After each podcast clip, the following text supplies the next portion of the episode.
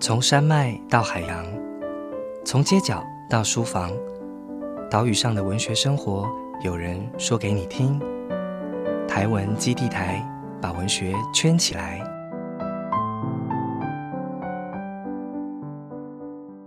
大家好，我是台文基地台的值日生马一航。台湾基地台是由台湾文学基地所设置，我们会在这个 podcast 频道与您分享关于写作者、关于阅读的新鲜事，将台湾文学的各种讯息一次一次的发送给大家。这次的单元又来到了“已读总是要回”，“已读总是要回”是一个跟阅读有关的单元，所以在这个单元我们会策划一些跟阅读相关的企划，跟作家来互动。这次“已读总是要回”的来宾是我们的作家简永达。那这次的小企划呢，之前我们都是交换阅读，但这次。我们会指定一个主题来做选书跟分享。先请永达跟大家打个招呼。嗨，各位听众朋友，大家好，我是永达。永达在我们上一集的时候，其实谈了他近期正在进行的呃非虚构的写作的计划。那所以我就想说，这次选书我们分享的方向哦，好像可以跟非虚构写作或是报道写作的主题相关。可是这个主题还是很大，所以我就挑了一个稍微实物性的主题，也就是说。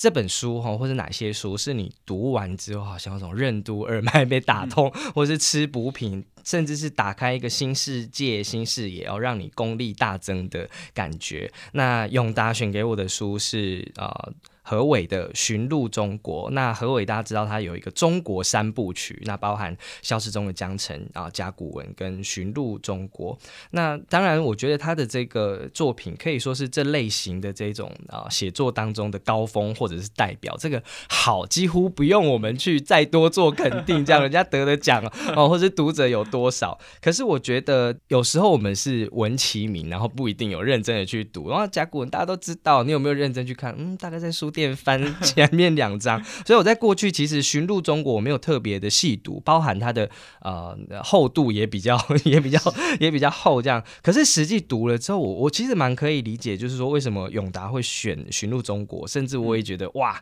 相见恨晚，会觉得说哇，因为原来这个 podcast 录制的工作可以打开我的眼界，很 lucky。那希望我也会。功力大增，这样，但我觉得会选一本书，读到一本书，人跟人之间哦有一个磁场跟机缘。因为我去搜寻周围才知道，呃，永达自己的硕士论文，然后其实也处理了中国的问题，也就是说，人在中国的或中国的调查记者的这个主题，而且去一个一个去采访这些记者，所以其实这个论文是一个关于报道的报道。当然，永达是应该是这个问题的专家。我当然也很好奇你在中国蹲点写作的经历，这样子。当然，在一开始，我想先请永达来聊聊，就是说这么多让你功力大增的书里面，为什么你会先选中国来呼应这个主题？是，其实我第一次读到何伟的书是我在一二年的时候，那时候有到北京大学去做交换学生。那我觉得一二年那个时间点其实蛮重要，那时候是一个非虚构写作。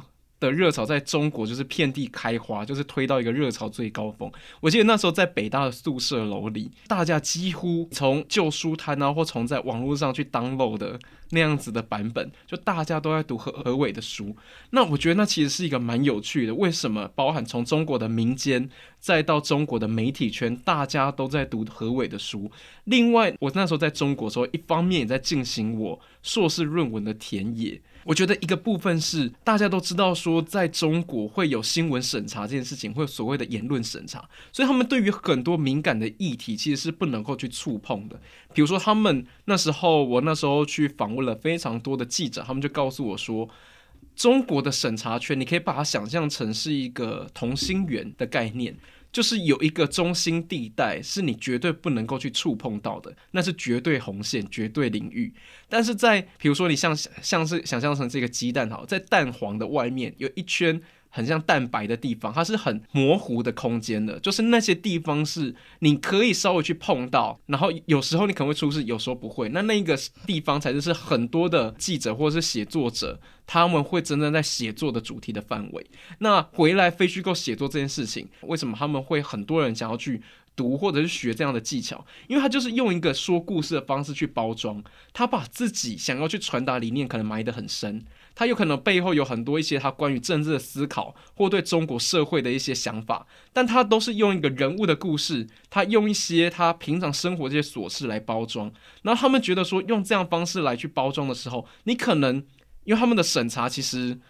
没有大家想的那么高级，他还是大多数是用一个人力这样的审查，所以他就有人读嘛。那如果你读的、你写的东西埋得够深，读的那个人没有去体会到你的用意的话，他很可能就这样偷渡过去了，他就出去了。那那时候像何伟这样写作方式，从西方引进来这样子的非虚构写作方式，用大量说故事、描写场景，然后有对白这样的方式，其实可能对他在那个当下其实是非常的。热门的，所以我那时候一开始是在中国时候读到他的书的时候，我觉得非常的有趣。他有趣的地方在于说，跟我过去去学习写新闻采访、新闻写作其实很不一样。比如说。在他们非虚构写作里面，他们会花很多的时间去描述一些场景的细节这件事情。他们会花很多的时间，他会尽量去还原他跟那个人对话的方式。这些东西都是我故意在采访里面不会做的事情。比如说我们在习惯的采访写作里面，如果有最简单的方式的话，我可能去约一个人来采访。我们可能很多时候约在一个咖啡厅，或约在什么地方。我们就可能聊一个下午，然后我尽可能的去探寻他的过去，然后我想去知道他过去做了哪些事情。但我其实很少可能会真的走进我受访者的生活里面，我可能很少会去到他家，我会很少看到他朋友，他平常到底怎么生活的。或者是跟他一起去哪个地方，就是晃一个下午等等的这些事情、这些场景，我可能如果在过去的采访写作里面，我比较少，也比较有时间或有机会做这样事情。但你在看何伟的书的时候，他其实里面铺成了大量的细节。他会尽可能去还原场景，或他都会抽出一些时间跟他的这些受访者真的生活在一起，或者是他其实在写的就是你平常生活里面，你他在他的生活里面跟他一起生活的这些人，比如说他在江城的时候，他就是在那个。培林这个小镇去当英语教师，所以我觉得有些东西很有趣的地方，包含他在跟他的学生互动，他学生在教他中国政治是什么事情，中国政治哪些东西是可以讲，哪些不能讲的。我记得好像他们有写过个故事，他们要演出话剧，然后他一开始的那个话剧版本就开始有很多学校的领导要开始觉得说，工人是什么无产阶级，在我们党的这个政治里面，无产阶级最后赢得最后胜利，所以你最后的结局，你必须要把工人带到一个。可可能是一个最好的结尾等等的，或者是你在里面要穿穿插很多跟政治有关的东西。那非虚构写作一个困难的地方是，你所有的细节都必须从你的采访或你的观察里面去得到的，它没有办法让你自己去想象一个你觉得这样子的一个人，比如说你觉得这样的一个身份，一个清洁工，他就应该住在什么样的房子里面，而没有真的亲眼去看到。非虚构写作，我觉得最难的是你所有东西，你好好像。必须要很用力的，尽可能进到他生活里面去看到、去搜集到，而且你要很有意识的去搜集这方面这些资讯，你最后才有办法写得出来。那所以我在读何伟的书的时候，我其实最多的时候，其实在做事情，我是一直在从他文章里面去反推，他到底是列了哪些仿纲，他当时的时候是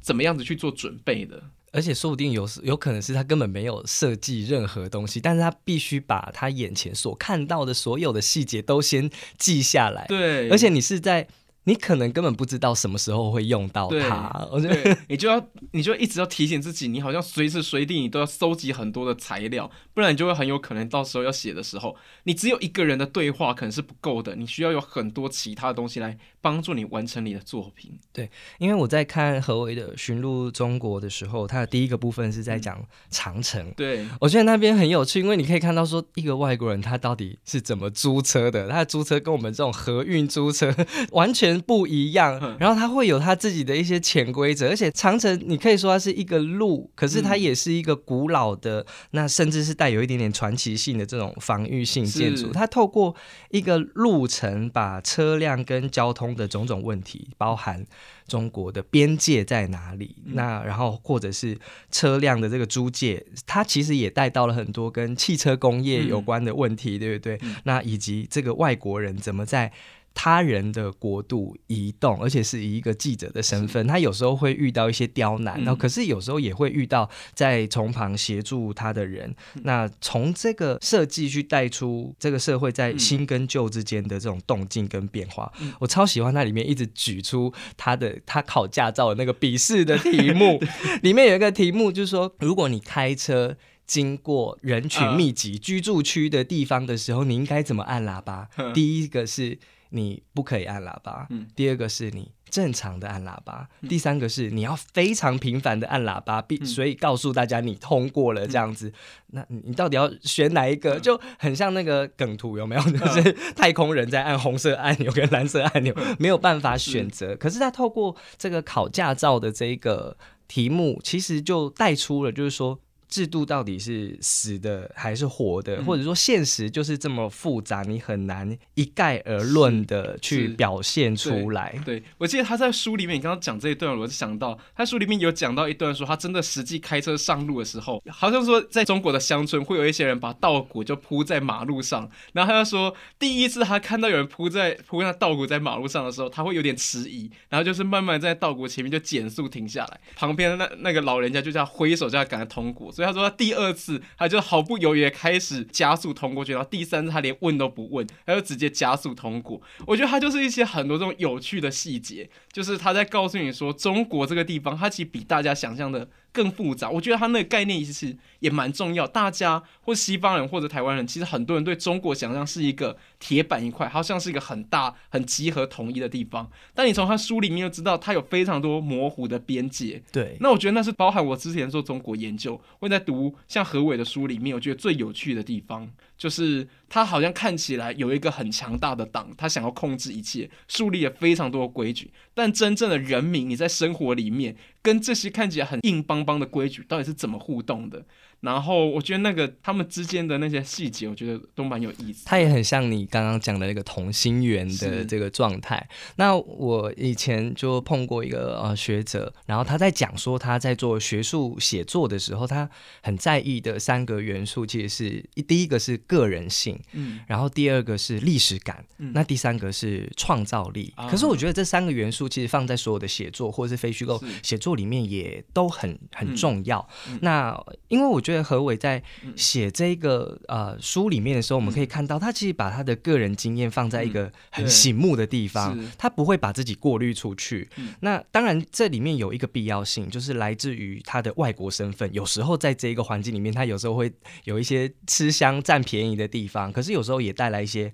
障碍。他把这个个人的经验放进来，他其实不只是说要去抱怨说啊中国怎样啊，或者是我的中国之行怎样不顺哦，另外令人挫折或这个。国家多少乱象等等，我觉得在这里面他自己也像是一个被报道出来的对象。嗯，那里面有一个环节我印象很深刻，像你刚刚讲的，他跟这个里面的一家人，这家人姓魏，好变得非常亲密的关系。这个小孩有点疑似白血病，他也载他去去看病，他只是为了要去确认这个小孩的血液来源，要输血的来源是不是正确。可是他就必须被这个院方的权威说。我们是不能质疑的。那可是何伟，他就必须在这个医院的这个医疗的体系里面，甚至是有一点点愤怒的去面临这种生硬的管理制度。那这种他跟他的这个报道对象之间这种情感上面的联系，以及他自己没有办法克制下来的这种愤怒感，同时都在他身上发生，这都是他所去沟通面对的中国。对你刚刚讲的那段故事，我其实印象很深刻。我对于何伟的书另外一个。我觉得印象很深刻的地方是，你好像在读他书的时候，你完全可以去知道他这个人的个性是怎么样子，包含说你刚刚提到他的愤怒情绪。另外一个，你好像读他文章的时候，你可以体会到这个人的幽默感。对对，他很幽默。对对对，我觉得这件事情，你如果在读一个人的文字的时候，他并不是好像是一个很硬邦邦一块，他好像是一直在跟你讲一些事情或讲一些道理。你同时你会感到这个人他的有时候有点调侃、有点戏谑的成分，你好像觉得这。这个作者好像更鲜活，我会提他说，就是我一直都很希望写作有朝一日可能可以像他一样，如何把自己的声音可能更还原到这个地方。比如说刚刚在一开始的时候就跟小马在聊，连在读他访纲的时候，我就觉得我好像可以读到小马是一个怎么样子的一个人。那我觉得这其实蛮有趣的，如何在写作里面可以让读的人去知道说，哎，这个写作者是一个什么样子的个性，他的个性可以更还原。那我觉得对于读者来讲的话，可能会有一个更近的一个连接。因为我觉得这也是某一种呃写作的方法的取径，因为有有些人可能会觉得说，你做出一个报道，你就是必须采取一种绝对客观的呃风格或者是位置这样子。可是呃适度的个人化，或者说你经过选择的个人化，它怎么样跟你的议题之间产生连结？我觉得反而是另外一个值得思考的问题。可是我想何伟这样的调查写作，其实在寻路中国里面，你可以看到他也会有一些困难，例如说他也受到官僚系。系统的监视、警察系统的监视，或者是干扰，甚至是一些乡村的潜规则。我觉得里面有一个超好笑，因为他一直被举报说这个记者他他跑太远啊，是因为他没有租某一个人的房子，然后那个人就怀恨在心，就举报他。那我想你在呃写你的硕士论文的这段期间之内，因为你到中国住了，你刚刚说一年多，这样是不是你也可以啊分享一下你这一些当时啊蹲点的这个过程跟观察，或你？克服的一个方式，这样子是呃，我可以跟大家稍微讲一下我那时候我的硕士论文做的题目。我那时候硕士论文做的题目是在访问在中国的调查记者这个群体。那这个群体对我来讲，我一开始觉得很特别，就是在中国居然有一个很少数群体，他们专门就是在触碰一些比较政治的底线，然后去揭露不管是呃各个县市政府的一些弊端这样子。那我那时候在做这个题目的时候，我在中国大概待了一年多。那时候跑了中国五个最主要省份，就北京、上海、广州、南京跟杭州，就是五个主要的省份到处跑。然后那时候访问了中国大概三十位的调查记者，包含最高阶的主管跟他们在实际做报道的这些第一线的记者。那我在做报道的那个时间，就是刚好是在二零一二年到一三年，他其实在一个中国的权力换届年，就是。刚好胡文正体下，然后习近平他更要上任，要去接任的时候。所以他刚好有一个权力换届这样的一个很重要时间点，所以我觉得在那个时间点，然后我那时候因为有这样的际遇，去访问了这么多的人，其实我觉得那段经验对我来讲，我觉得蛮重要的，而且后来才觉得说访问记者真的是一件很大的挑战，而且是你们行内人呢，就是你要使出什么样的小技巧，他都一眼一眼我觉得太明显了，而且我那时候就是一个初出茅庐，根本还没初出茅庐，我那时候就还是一个研究所的学生，就是一个可能。菜到不行的记者，你要做的小心思，可能他们完全都知道你想要干什么，从你想要问的问题就看出来了。然后你要去访的，其实记者是一个跟当地社会非常贴近的一个群体。比如说，如果一个国外的记者来台湾，比如说他要去问反拆迁的运动，如果他没有在这个地方待一段时间的话，他可能很难去体会。在这个社会里面，大家为什么关注这个议题？那个脉络是什么？它其实需要一点时间感。所以我觉得那时候一开始，我觉得我那时候要访记者的时候，我一开始非常的挫折。一来是我觉得跟他们访问很困难，他们动不动就问你说你问这干嘛等等的。然后另外一个是。他们其实你在跟记者聊天的时候，他就会跟你援引他大量写过的报道，或是在中国这个社会里面，大家在讨论的议题什么。当你所有的题目，大家最著名这些报道或新闻事件都不知道的时候，你其实很难跟这个人继续聊天谈话下去的。你跟记者聊天，他并不是真的给你一套理论，他到底怎么操作的。你们讨论的不是方法论这件事情，而是很大量的中国这个时代里面哪些是最重要的社会议题，大家到底怎么去理解这个中国社会的变化。所以，我记得我那时候在做这个报道的时候，压力非常大，几乎每一天都在图书馆里面，就是看过去中国这十年以来比较重，就是大量的看新闻报道、新闻专题。所以我那时候有个很长的清单，我就去列了，把每一年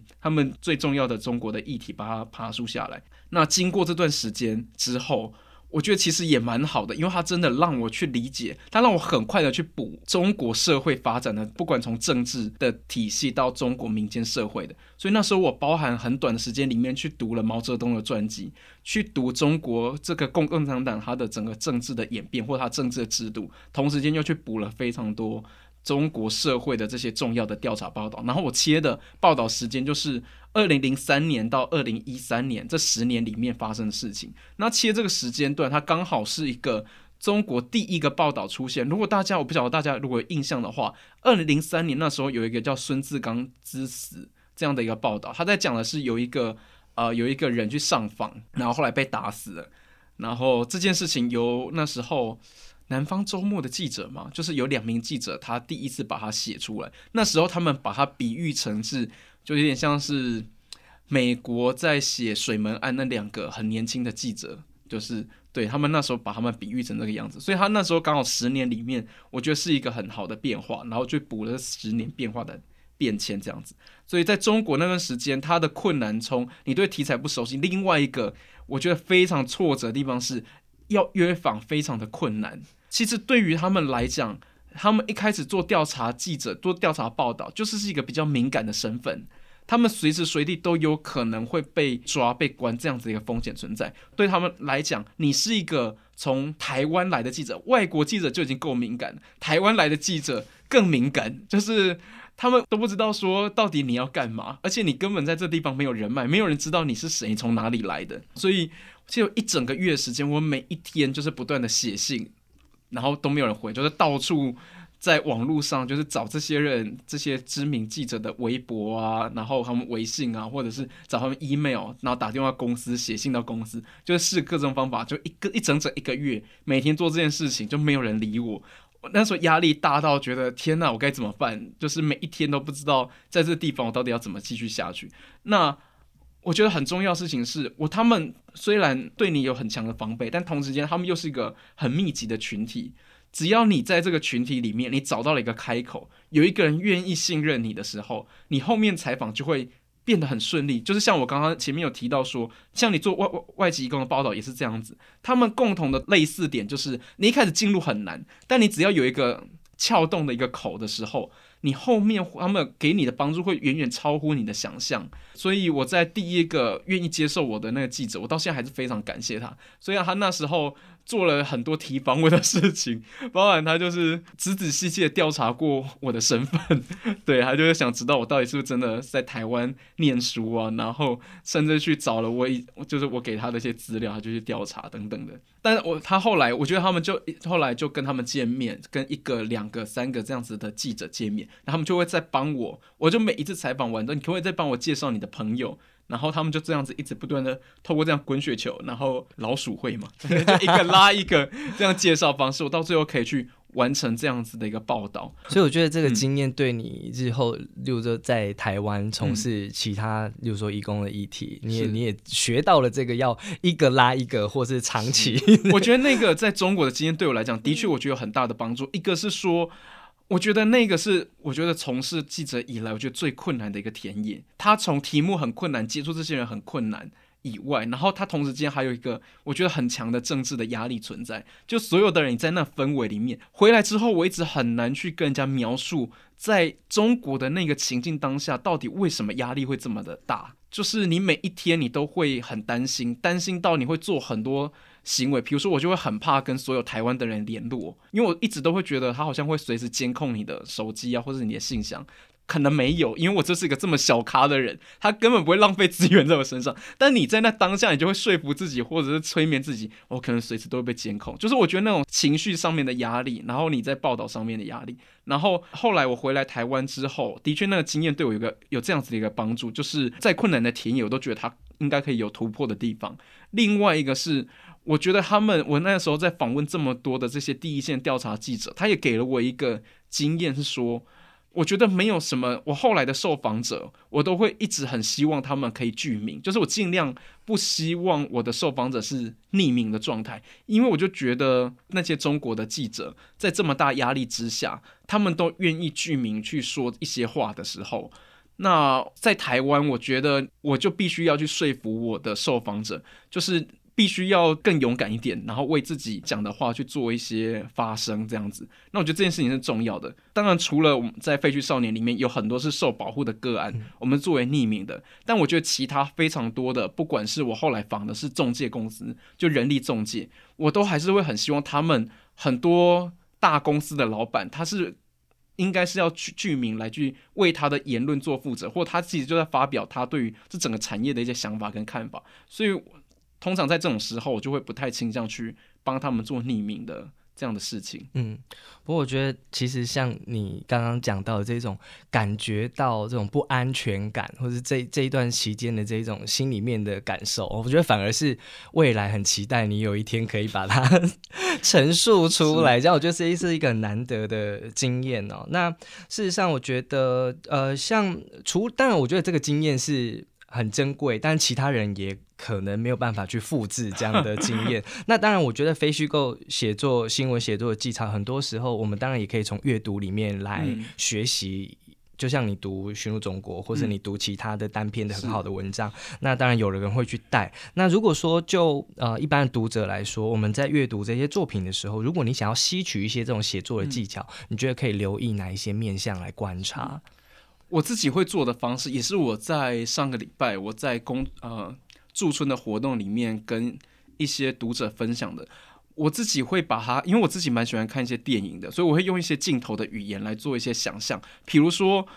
呃，在镜头里面，我们会用比较呃比较常见，比如说远景的镜头，然后一些特写的镜头，然后在这些镜头以外，你如何然后聚焦在一个更更 close 的大特写在人物的身上，这些完全是人物的镜头，然后或者是。拉出来外面一点，在文章里面你还可以去做援引的东西，就是一些外部的资料，包含历史这件事情。我觉得文字跟影像一个最大不同，就是文字它还可以加入历史的纵深的这个面向，它会更有立体感。然后再来就是一些论据的部分。论据部分包含外面就是一些客观的数据、一些调查报告、研究报告等等的，所以我觉得一个文章会组成元素大概就是这几类。那我自己会去做的事情就是，我在看一篇文章的时候，我就会去分析说，那它就像看电影一样，我看电影也会最重视的就是。这个故事它怎么开始的？如何去跟读者建立一个连接？我觉得非常的重要。他如果在前面三段就去把读者，就是去勾住读者的注意力这件事情，然后他有没有办法在前面他就埋了他的伏笔，或者他在前面他其实你就知道，他一开始应该就要告诉你说，好，我接下来这个故事我要讲一个什么样子的故事？他更有最大的问题在哪里？就是我这整个整个文章，我可能想要跟，就是我会。想要勾起你的好奇心，我们接下来这接下来这段时间，我们要一起来讨论一个有点复杂、可以有点沉重的一个社会议题，这样子，对。然后，所以我在看文章的时候，我会自己去分析这件事情，它到底在什么时候，作者在什么时候把这个伏笔给埋进来，以及他怎么样去开场的。他通常可能会从一个，比如说你要如何去重新建立一个场景，然后这个场景里面他是怎么样子去描述这个场景的。因为对我来讲，我自己在阅读的时候，我觉得场景的建立非常的重要，因为它必须跟后面的故事要有连结的，并不是你每一次写文章场景都是你跟那个人第一次见面才发生的情况，从天气。从节气聊到天气，那其实你的节气跟天气，你之后可能根本就不会用上啊，不一定要每次都是阴雨天或大晴天，然后或者是现在是金怎么，就是现在是小暑之类的，就是如果这样的一个细节在你后面的文章是用不上的话，那可能你必须要重新思考，要怎么样子重新建立一个场景，会让大家比较快速的进入状态。那这是我自己在阅读文章的时候，我就会自己在旁边做一些笔记，然后把我刚刚提到这几个面向。把它列上去，然后去参考一下别人是怎么样去做铺陈跟安排的。嗯，如果这个镜头感，我想如果我们回头去看《寻路中国》的话，你会有很好的这一种。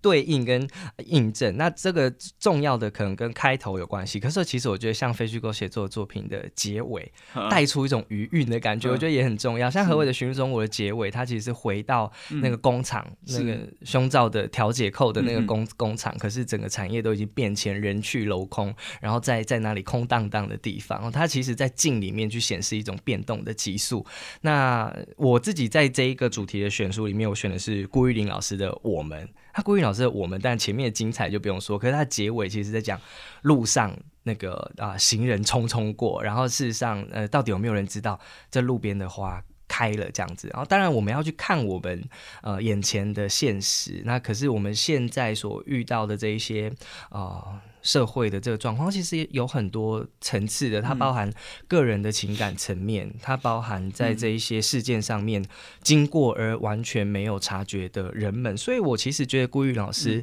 的这个我们，我非常喜欢他的这个命题，嗯，因为他的这个命题的我们。谈的，你可以想说，想说我们应该是一种连结，对不对？我们都有这样的经验，所以是我们。可是事实上。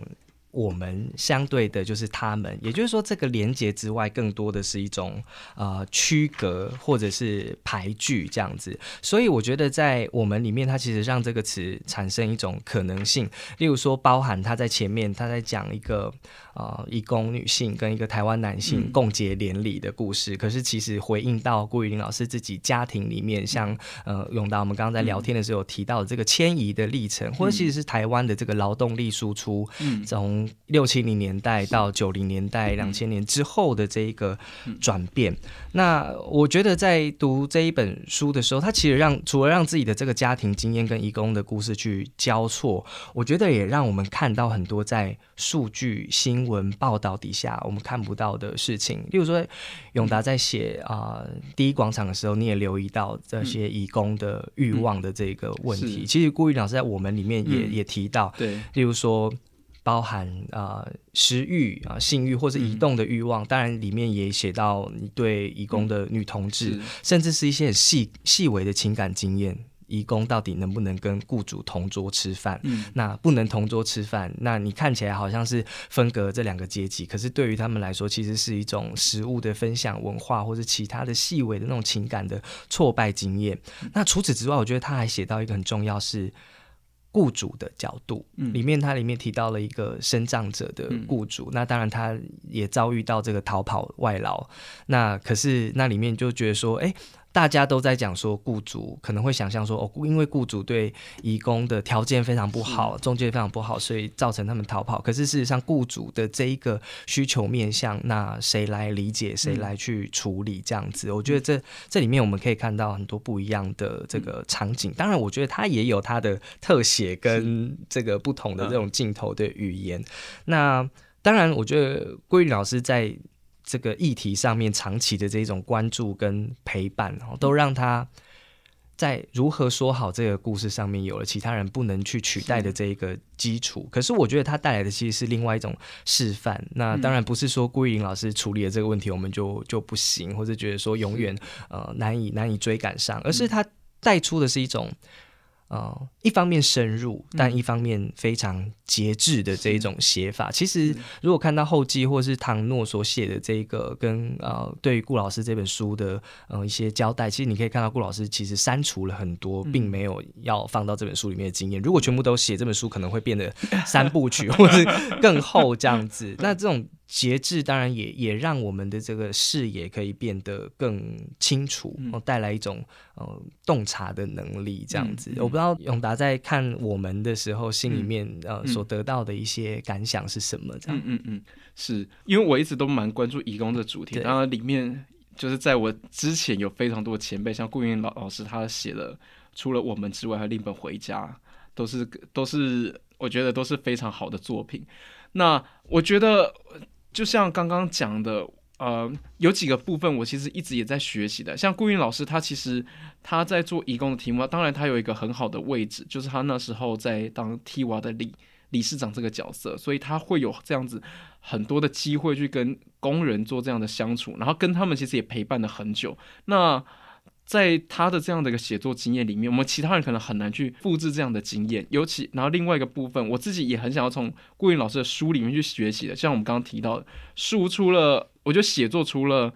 呃镜头的语言之外，另外一个是如何去跟一个更大的时代。的或者社会背景做一些连接，那我觉得顾云老师在这块，我觉得处理的非常的好。他会一直不断的让台湾人，你如何从你自己的角色进到这个故事里面，包含说他在第一在前面，他一开始在讲的就是他的父辈的这样的故事，从南部迁移到北部来工作，然后他自己也从嘉义，然后到台北来念书求学。我觉得非常多的台湾人都会有这样的一个生命的经历，你大家都会很都会希望就是。为了更好的生活而迁移这件事情，我相信台湾人其实是可以理解的。所以他其实，在一开始，他希望可以，我觉得他跟读者或跟台湾读者想要去建立这样的一个沟通，把读者给带进来这个故事里面。然后另外一个方面，我觉得他做的很好的地方是，如何一直跟台湾这个更大的社会脉动去做连接。为什么我们需要外籍义工？外籍工从什么时候开始来的？包括他在中间有一段，他在写的就是像飞蒙这个电子厂那时候关厂的事情，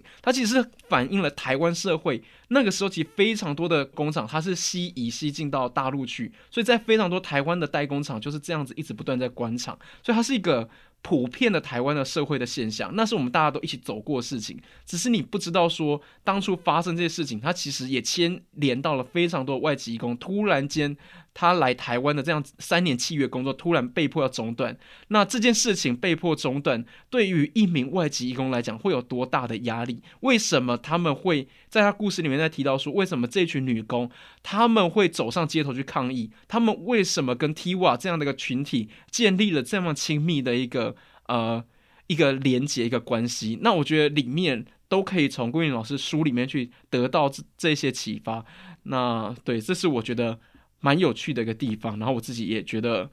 想要去学的，因为我觉得像我觉得永德刚刚提到这个。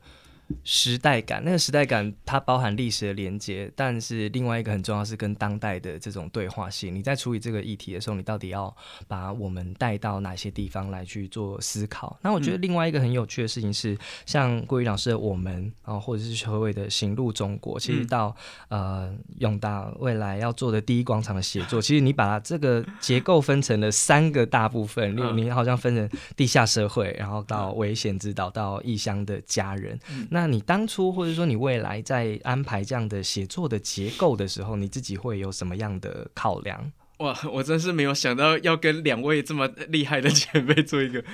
我我那时候其实我在做义工的主题，像我刚刚讲的，我就是一直在回来回想到我一开始到底是怎么样子一路做义工的题目到现在。那一开始我把它分成三个篇章，其实一部分就是我一开始在做义工的主题。我一开始在关注这个主题的时候，因为我自己本科学的还是是社会学相关的，所以我对于结构啊，或者对于这种法规制度对于人的限制啊、捆绑，其实是很关注的。所以我在第一个篇，我在这几个篇章里面的分享，就是从地下社会开始。我一开始进到田野的这整个过程，然后再到第一个部分去讲危险之道，为什么我们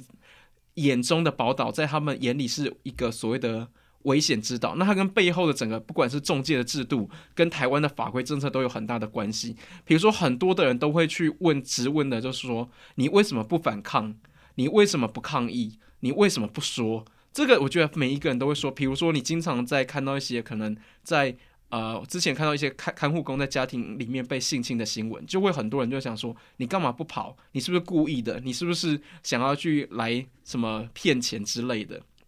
就很多人都会有先天的这些想法，那或者或者是对于工厂里面厂工来讲，你为什么不去检举？如果雇主真的做这些事情，你为什么不说？你干嘛不去检举？等等的。但你如果从整个政策跟脉络里面来看，就会去理解到说，因为他们出国来台湾这样子工作一趟，他经历了中间经历需要面对非常多的人，包含他们在故乡。我们所谓有个叫牛头的角色，他就是一个在村里面的介绍人，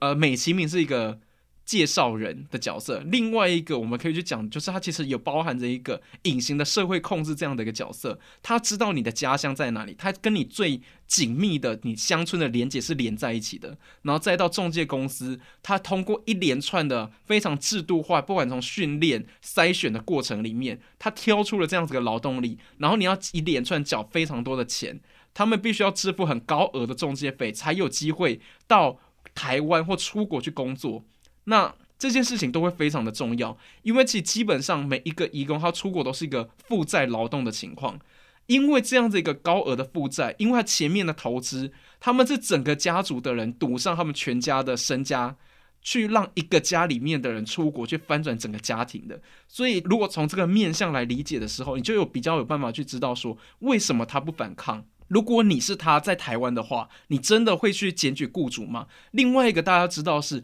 他们在台湾的工作就是是签契约的，就三年一三年一约，所以随时雇主，而且他们在台湾居住的事实必须跟工作是紧紧的绑在一起的。一旦你没有了工作，你就没有在台湾居住的理由，你就必须被遣返。这几个脉络你把它连在一起，你就有办法比较好的去理解说为什么他不反抗。他只要一反抗，雇主可以随时解约。我不会真的说我现在因为你反抗我而我而我把你 fire 掉嘛？没有个雇主会这样做，但我永远都有办法挑到理由去开除你。这件事情会对他造成有多大的压力？他如果回去的话，他们全家可能跟着他一起死。这这个对他来讲压力很大。所以我在我之前处理过，包含像很多职灾的新闻。包含过很多，我们看到很多像这样看护工的事件，其实都很类似。所以我第二个地方，我希望带读者来去理解说，为什么在他们眼中，我们一直觉得好像台湾是一个很好的地方，我们大家也会觉得说，台湾是一个对外国人很友善的地方。对他们为什么生存来讲，他们会觉得充满压力，甚至觉得它是一个很危险的地方。我印象很深刻，是我那时候。我在一广的时候，有时候假日会跟一些外籍义工去看他们踢足球。那我记得很印象深刻，有一个义工，他就跟我说，呃，他那时候在看他脸书，他们就定期都会捐款这件事情。然后说你这捐款这捐给谁？他就说他们个互助会，有人死在台湾的话，这笔钱会用去帮他做一些自伤这些事情。我说这件事情普遍吗？他说他觉得很普遍，他们都自己圈子里面都在说有命来台湾都不知道有没有命可以回家。这件事情对我来讲一开始很 shock。所以，如果从它的脉络，或者从这个整个制度里面，我希望带读者去理解为什么他们理解台湾是这样子。但是，我觉得在做了很长的报道之后，我慢慢的去发现到说，对移工来讲，他们也不是完全受制于结构的一个很。呃，很被动的角色。我其实，在非常多的报道里面，我看到了义工也尽力在这些结构里面活出他的自我，活出他们自己的身份。我觉得这种生命的个体、个人在结构当中的这样子努力，或他发展出火花，我觉得也非常的吸引人。所以在第三个部分，包含我过去写了也很多义工比较个人的故事，像是呃外籍义工的选美啊，或是。印尼，我那时候也访问过，有一群印尼义工固定周末到台湾各个地方去进摊这样子，然后也问访问过一个越南义工，他们想要组的工会，他们怎么样子就是一固定的，尽可能就上街去抗议去游行。我觉得这些他们都是除了在台湾赚钱以外，这个地方同时也带给他们另外一种想象。他们某种程度在这里掌握了机遇，加上一点努力，他们也相信这个地方可以发展出自我的可能性。那我觉得这件事情也蛮好的，它也是很重要的。那所以我希望从三个篇章里面来看，从大家可以跟着我这样子一整个历程，从你一开始进入的田野，然后慢慢去理解这个复杂的结构，到最后，我希望大家去看到他们是他们怎么样子很。辛苦会很，呃。很巧妙的运用各种资源，然后在台湾这样充满限制的环境里面，努力的活出他们自己自我最美丽的样子。嗯，所以我觉得这个从呃田野，然后一直到结构以及个人之间的这种不同的呃多样性的选择，我觉得它其实呃等于说我们在透过非虚构写作来回应当代的议题，以及个人跟这一些啊报道对象的这个连结的时候，其实我们要看到。